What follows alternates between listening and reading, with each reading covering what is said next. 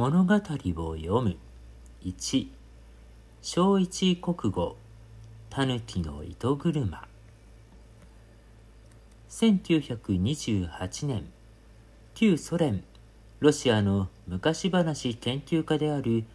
V プロップという人が。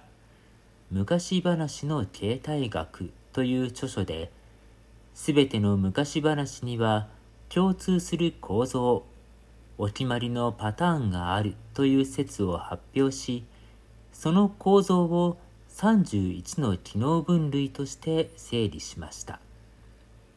簡単に列挙してみると、1、誰かの不在。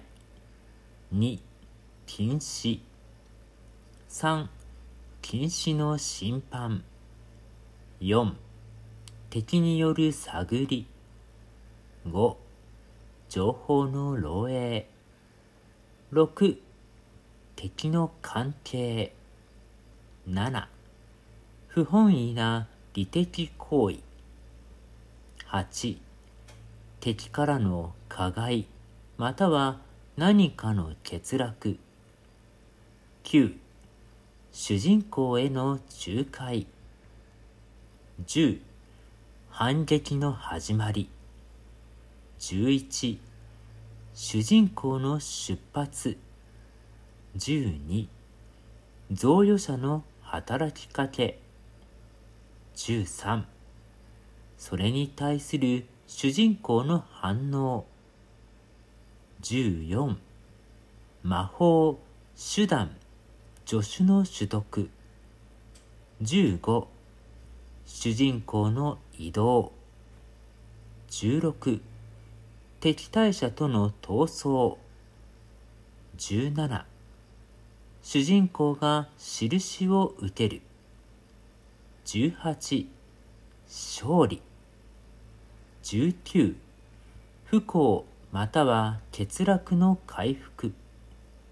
20主人公の帰還。21主人公が追跡される。22追跡者から救われる。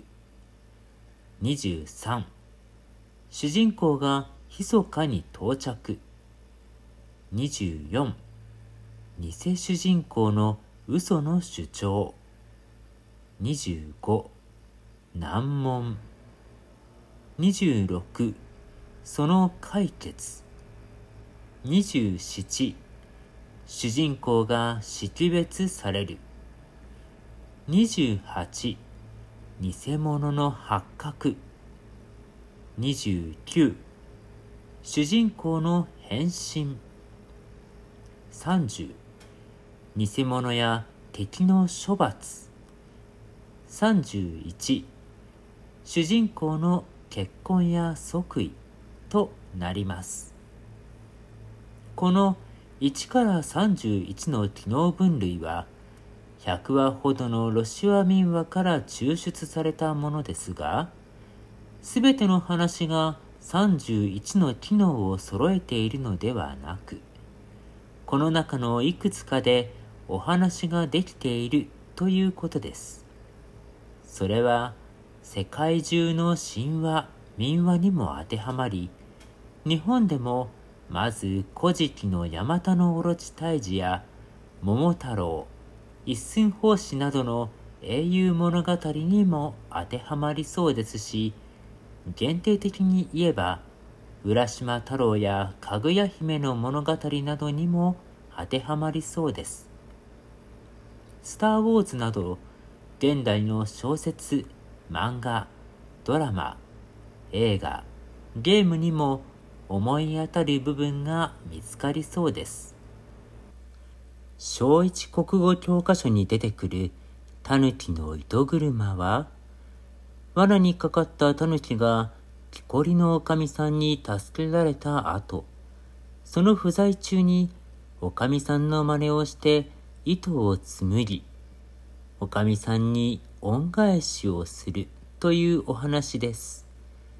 恩返し型物語の一つであるこのお話も、タヌキがいたずらをするには2と3が、おかみさんの真似をしてタヌキが糸紡ぎの技術を得るには12と13と14が木こり夫婦が不在の冬にタヌキが恩返しで糸を紡ぐには1や19がおかみさんに見つかってタヌキが帰っていくには20が当てはまるかもしれません。